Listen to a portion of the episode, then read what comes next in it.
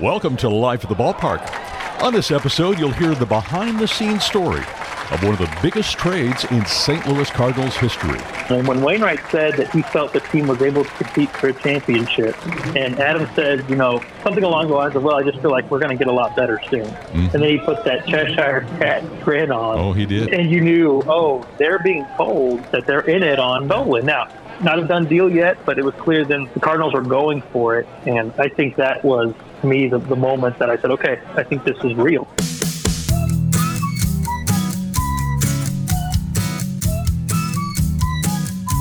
Welcome to Life at the Ballpark, sharing stories from players, managers, and coaches, writers, and broadcasters about their lives around baseball, from the sandlots to the big league ballparks. Hi, I'm John Frost, and my guest today is Ben Frederickson, sports columnist for the St. Louis Post Dispatch. Ben, thanks for sharing about your life at the ballpark.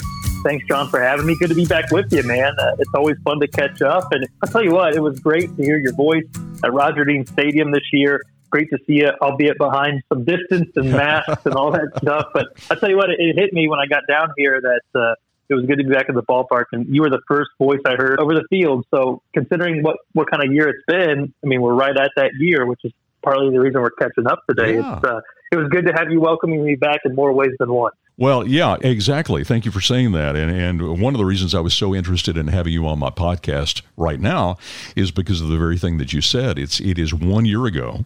March 12th was the last game that we had it uh, for the Cardinals, and uh, I remember very vividly being with you in the press box and standing there before the game and overhearing one of the scouts talking about how the Chicago Cubs had sent their scouts home, and we were all wondering what in the world was going to happen, and it was that very game that ended up being the last game. Yeah, I mean, it was uh, wild to think about it and crazy this week to write about it. And ironically, that you bring up that moment about the scouts because just the other day in the press box, again, the scouts are sitting behind us, um, and which is where they hang out before the games begin. And they get an email and go, "Hey, we're allowed on the back fields again in order to watch some of these players."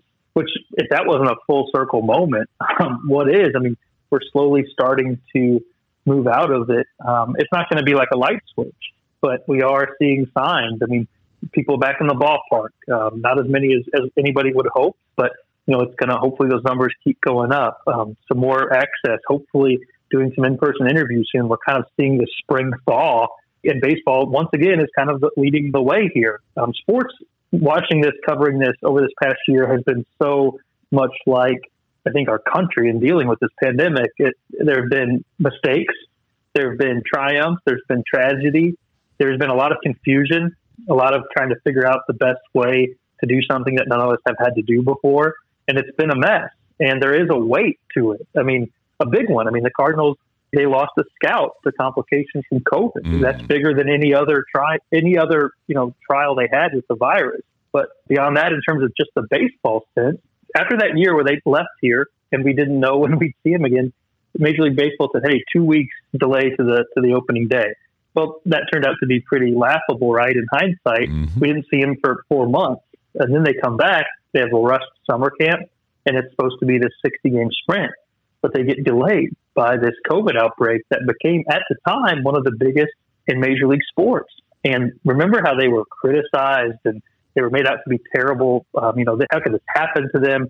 Well, then it became so popular in every sport. It happened. I mean, you can't have a team together and not encounter this virus. We saw it we're still seeing it in college basketball conference tournaments. And the idea now that a team is doing something terrible or, or not taking things seriously to get shut down, it, we completely let that go because it was never true to begin with. So they miss 17 days, they come back, they make this mad dash to the playoffs, and, and then they lose. And one of the things that has stood out to me um, in the fallout from all of this is that that team truly is proud of what it accomplished. And it's a very interesting dynamic because the fans, you know, Cardinals fans, they want championships. Their team has won 11 of them. They want to get back. It's been too long. This will be a decade if they don't win it this year. That's a long time when you lead the National League in World Series rings. So the fans aren't wrong. But I think there is a gap between the, the fans and the team and going, I'm not sure anyone who wasn't on that team can really understand what it was like to come back from what they came back from. They had to remake the roster time and time again. They played countless doubleheaders they didn't know who was going to be available, and they showed up every day. They spent you know days upon quarantine in the Milwaukee hotel. guys who were coming back from COVID had all kinds of different symptoms. Some never felt anything. Some were really messed up, like Lane Thomas. Um, it's been really interesting to kind of get a better context of what exactly it was like, and they're proud of what they accomplished. And I don't know that they'll, they feel like anybody will ever really understand, and I, I kind of agree with them on that. Mm-hmm. So, what was like for you? Talking about the team. Now, you're covering the team, and I assume that you did not make road trips. I did not. Now, Derrick Goold, my colleague at the Post Dispatch, he was pretty much with the team home and away all season. Okay. Um, he was in Milwaukee when the team was quarantined. Yeah. Following, you know, from a distance, I was at most of the home games, um, but we didn't see any players face to face. Everything we learned what Zoom was, which I can't wait until I don't have to use Zoom anymore. Um, I'm happy for all the people who bought stock. I'm happy for all the people who bought stock in it. Um, I wasn't one of them, so yeah. I, will be happy if it goes away. Right? Sorry to yeah. the folks who have had their retirement accounts with it, but it's just. Um, I mean, you and I were talking setting up this podcast. We did the typical thing where it was, do we do it in person? Do we do it? On, and we said, okay, we'll do it We'll do it on the phone just to be extra safe, but it's just not the same, right? I mean, you and I are in communications fields. We are in communications fields because we like people and we like to talk to people and we, and we like to be around people. Well, this has removed that for us. And we do the best we can with Zoom and at least we can see people's face. And still, th- there are these moments of breakthrough on Zoom where you go, that was almost like a face to face conversation. Yeah. But it's not. And, and th- those are the best moments. Too often there's someone screeching with feedback or, or someone's muted and it's just been a disaster. But, you know, the Cardinals have done a great job of trying to do the best they can. Um, I'm hopeful that there are going to be some changes here coming soon. We're starting to see some things come back, but that's the thing that changed for me. Everything was from a distance. I think um, I dialed up the interest in writing analysis and opinion um, because I, I, didn't have access. And then when you do have access for an interview, too often it's everybody's there watching. You know, so if you get a great quote or if you get a great insight, you've gotten it for a crowd of 25 to 30 people on a Zoom call, as opposed to standing at a guy's locker and, and it's exclusive, right? So I, I, think it changed for me the way I had to cover the team and the way I had to write about the Cardinals. And, and we, we did the best we could to, to make it seem as if we were there. Not making stuff up, but you got as close as you could, is what I'm saying. Um, you know, and there was a difference between being at the game and watching it on TV the cameras don't capture everything. So you got as close as you could, but it's certainly not the same as being able to talk to guys and getting some of that color and, and insight that comes from being much closer to it. And that's the best thing baseball offers is it's an accessible sport for us. Mm-hmm. And we get to tell these stories. And I think baseball has realized, hopefully, that there's value in that. If, if one good thing can come out of this, and I'm not, won't make the whole thing good. I mean, we're talking about lives lost and, and, and countless heartache from this virus, but maybe baseball can say, hey, the, the access, the coverage, it helps our sport. I hope they see that, and I hope they they talk about that being something they want to get back, and not something they they want to keep changed in the way that it's changed during this time. Well, it's interesting to look back at 2020 and to to think about all the nation's been through, all we've been through, all the baseball's been through, all we've been through personally. Now let's move into this year. Let's move into 2021. And before spring training happened, the Cardinals ended up being very active in fact, they may have been the last team to even make a transaction, but the transactions that they made were significant. What was your reaction to, let's take them in order, what was your transaction to, to Wayno and then Yadi? Well, the, those guys were expected for me.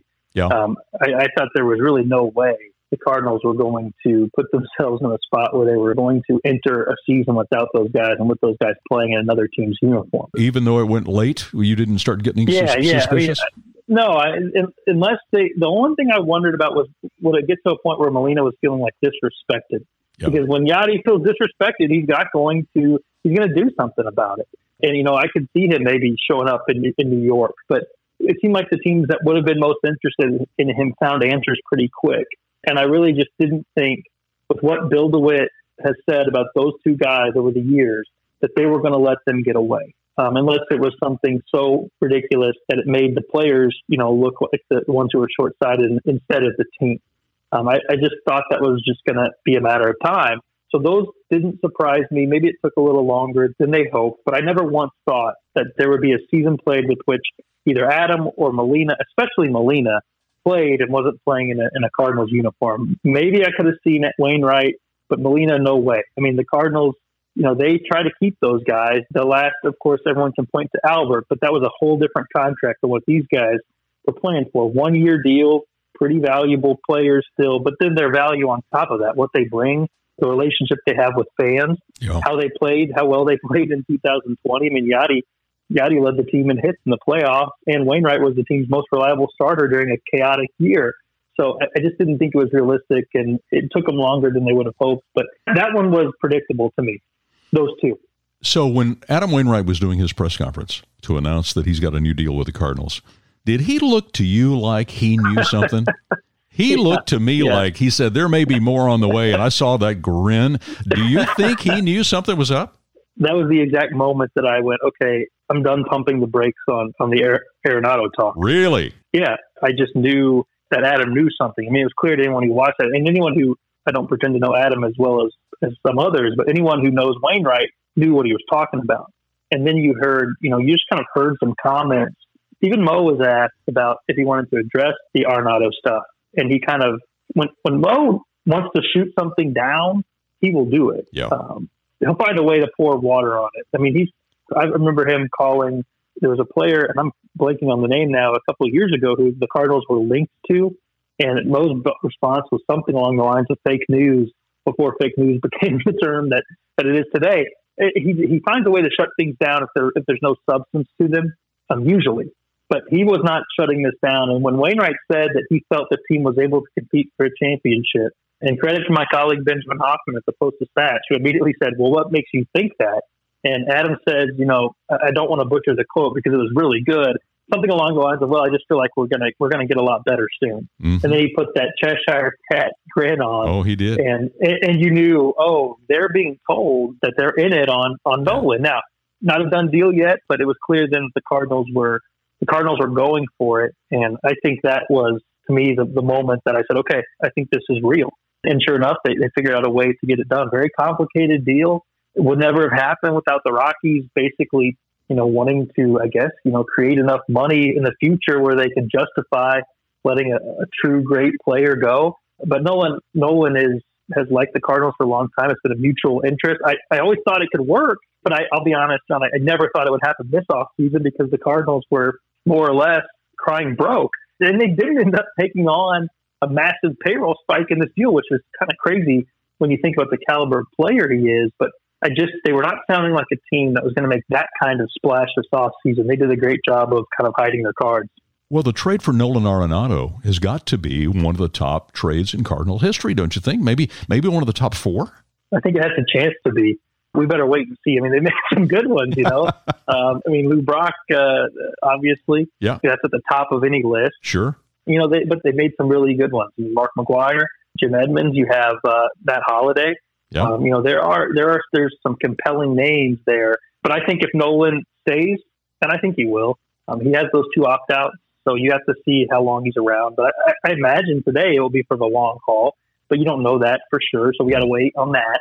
Also, too, the thing that no one's talking about, and I, I don't want to sound like a pessimist at all, we got to see how he hit. His shoulder was banged up last year, and his power was down. That's I, I'm, I'm more concerned about that than I am anything with this Coors Field hangover stuff. Mm-hmm. I mean, some of that bogus. He's going to hit. He's not going to hit what he did at Coors at Busch. No one should expect that. But what he's going to do is hit better on the road everywhere because there won't be such a massive change anymore from his home ballpark to the visiting one. You know, his road numbers are going to improve a lot, and I think overall the effect will be close to, to the same. He might actually statistically be a, a more effective hitter now that he doesn't have that drastic home road difference if you look at, you know, ballpark adjusted figures, which a lot of people ignore, but I think it tells a truer story. To me, the, the, question will be, is his power there and does he stick around? And if those two things are true, then, I think it's a very good chance that, yeah, it goes down as one of the best deals that the Cardinals have pulled off and one of the best deals Mo has pulled off. There really isn't anything that could happen in Colorado that would make you feel differently about that. I think Austin Gomber is going to be pretty good. Uh, I think he's, he's already had a really good spring for the mm-hmm. Rockies. I bet he mm-hmm. starts in the rotation this year. But the Cardinals had pitching falling out of trees. Down here in Jupiter, you know, we walk down a sidewalk and you see those little lizards that scurry everywhere. Mm-hmm. That's like the Cardinals in pitching. they, they're everywhere. So if you can use that to build a package to get a guy you did not have, then even if the guy goes out to win a Cy Young award, then still you you got something you needed. Well, I also think the Nolan Arenado, and you know the sport far better than I do, but I also think the Nolan Arenado deal totally changes the context of evaluating the Cardinals outfield. Because last year you're looking at the seven, eight, and nine hitters for the Cardinal outfield, but you put Arenado in that lineup, and you, are looking at Dylan Carlson and, and Harrison Bader and Tyler O'Neill and Lane Thomas. I think you're looking at them totally differently. Well, yeah, you're not, and you're not asking Paul DeJong to, to hit cleanup. Yeah. Or Dylan Carlson to hit cleanup in the playoffs. Right. It makes the lineup better. It lengthens it out, and it takes some pressure off those younger guys. It provides protection for Paul Goldschmidt. I mean, Paul Goldschmidt had an incredible year last year. He had, you know, people don't talk about this. He led the National League Central in OPS mm. for a guy who was the main attraction in the lineup, and he was getting pitched around a lot they weren't giving him pitches to hit because they were going to make somebody else in the lineup beat him. Well, now Mike Shildt is going to move these guys around. Well, we're seeing him do it this spring. I think the two have played in six grapefruit league games together so far, and he's had three different books to where they are in the lineup. But one thing he's keeping certain is they're going to hit back to back. It might be Goldschmidt in front of Arenado or vice versa. It could be two, three, or three, four, but they're going to be together, and they're going to make a pitcher think twice about you know simply ignoring one to get to the other because then whatever damage the other does will will be twice as bad. So I think that automatically changes the lineup, and I think it gives everybody a little bit more room to breathe. That said, the Cardinals can't expect their infield to completely carry the offense. Yeah, I mean, corner outfield positions are supposed to provide damage, supposed to provide crooked numbers. You know, hitting your outfielders seven, eight, and nine the Cardinals are the only team in baseball to start opening day like that last year. Mm-hmm. I don't think they'll start that way this season, but they don't have proven hitters there. They need they need something. They need Carlson to you know be a rookie of the year type candidate. They need something to to happen in, in the center and left field spots. Harrison Bader does he lock it down or does he become more a platoon type guy? Tyler O'Neill has had a very impressive spring. I'm not completely sold on Tyler, but um, he has looked good here lately it seems to me like he's just being a, a more complete hitter. He's got such an electric power. He doesn't have to try to hit home runs. He just needs to literally put the ball on the bat, and it might go 400 feet. And that's the kind of hitter he is. So if they can get a pleasant surprise or two in the outfield, then I think they're a pretty pretty dynamic lineup. But it's asking a lot for the addition of Nolan to be the one thing that transforms this lineup from the past two seasons now entering the postseason with the worst slugging percentage of any team in the playoffs. They've, they've got to have more than know what happened for, for that mm-hmm. to for that to change. Who has caught your eye? We're early in spring training, but in watching the game so far, any player in particular has caught your eye? That's a good question. Um, I, I, think people are probably not talking enough about Johan Oviedo. Mm. I thought he was pretty impressive last year considering the circumstances. I think the Cardinals are, are trying to hide him a little bit. Um, and I think he's a legitimate contender for this rotation with the turbulence that has happened now with the Miles Mikolas injury. Yeah. We don't quite know what this is going to look like. I think they will name five starters and maybe they give John Gant a chance to crack the rotation starting the season. But I like John Gant a lot more as a reliever. He struggles with the third time to the lineup. He's been so effective as a reliever. He's so reliable you think when you can use him every day. And then I wonder if maybe they go more elite bullpen, which we've already seen them do with Alex Reyes who was a guy who's also caught my eye. He's been absolutely electric, but they're worried about you know his innings. So they they move into the bullpen. I'm almost to the mindset of move Gant there too and go have one of the best bullpens in baseball, and then kind of let your young guys under careful eye kind of trade around that those starts for the fifth spot. And then you have you know you have the chance to maybe skip a start here and there or throw in the sixth starter. I think you're going to see a lot of different guys on this team make starts, especially if Mikolas is out longer than the Cardinals initially hoped mm-hmm. here. We'll, we'll, get more information on that about his shoulder, hopefully in the coming days. But Oviedo is a guy who's impressive. Reyes, as I said, has been has been just outstanding. It's not a new name, but uh, one we should we should mention. Yadier Molina looks like he's turned back time even more. He's full of bounce and energy. He's throwing harder than he has in years past. He's hitting the ball with an exit velocity that we haven't seen since his career best offensive seasons. He's you know in shape from playing in the Caribbean Series he's ready to roll. And I think he's fired up about this team. And then the other guy, it's kind of a two edged sword here. You said who's caught my eye. Matt Carpenter, I didn't think he could play second base this well. Mm-hmm. However, John, he's not hitting. At the time we're recording this, he's 0 for 15 now, and playing second base for him isn't going to be enough to get him in the lineup regularly. He's got about, what, two weeks to change the tune of this spring, or he's going to be stuck on the bench without much time. Mm-hmm. You know, Alex Reyes comes up every time we talk. The, the curiosity. he's he's got such potential. He's such a great looking young pitcher.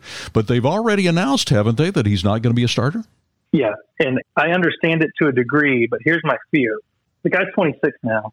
At some point, he either is or he isn't. You have to let him go eventually. But what they decided, and, and Maddux explained this this week, they feel like guys aren't really right until about two years after their Tommy John. Mm-hmm. And with, mm-hmm. with, the lack of innings Reyes pitched last year and the injuries that he's had before, he really he has no baseline. So they, they feel like he'd be more effective and it would be safer to use him out of the bullpen. And, and they have an innings target of, depending on who you ask, around 80 to 100 innings. Mm-hmm. But the risk there is how do you find those innings in high leverage, valuable relief innings for Reyes?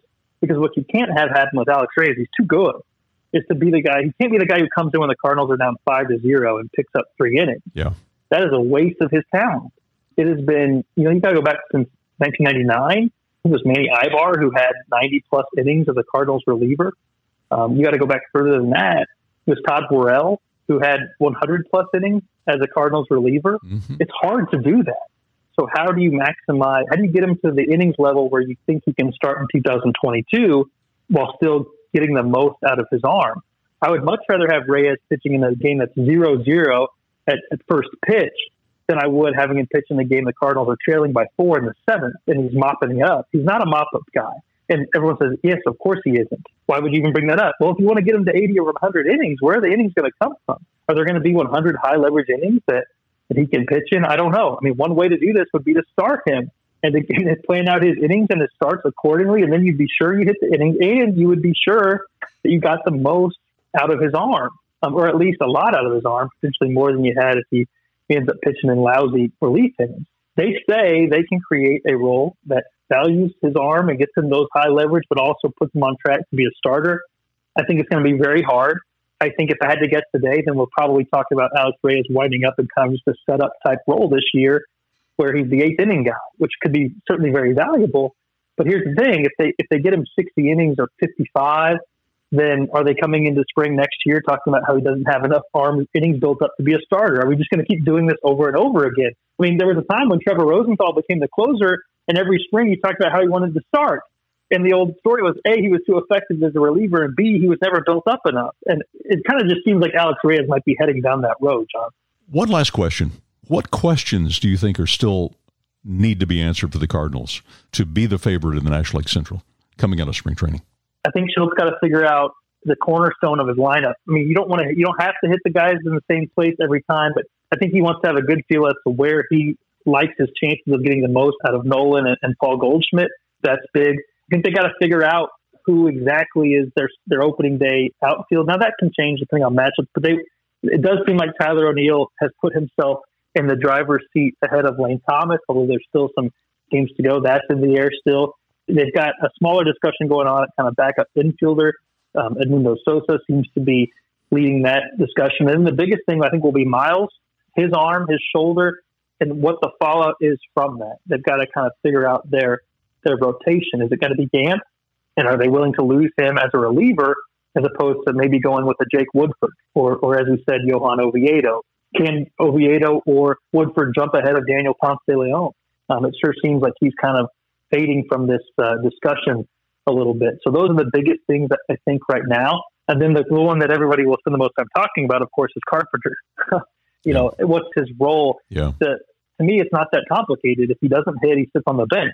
Now, if there's another question there. If he hits so poorly that the Cardinals feel like they, they don't have a left handed bat, then you start going down the road of what do they actually pay this guy to go away mm-hmm. so they can put another player there in his place? I have a hard time seeing the Cardinals doing that just based off of how they feel about Matt and their belief in him. But if he can't hit, then it might be the unfortunate discussion they have to have. Well, here's hoping that uh, 2021 is better than 2020, and we're going to play baseball, and we're going to have fans in the stands, and we're going to get to enjoy St. Louis Cardinals baseball again. Ben Frederickson, thank you so much for your time. You bet, John. Thanks for having me. And again, I, I truly mean this. Thank you for doing what you do. And it, it's always uh, it's spring training until you you provide the soundtrack when I get down here. So thank you. Thanks, Ben. Listen each week for a new episode. I hope you'll subscribe and share with your friends. Life at the Ballpark is produced by Jim Governale.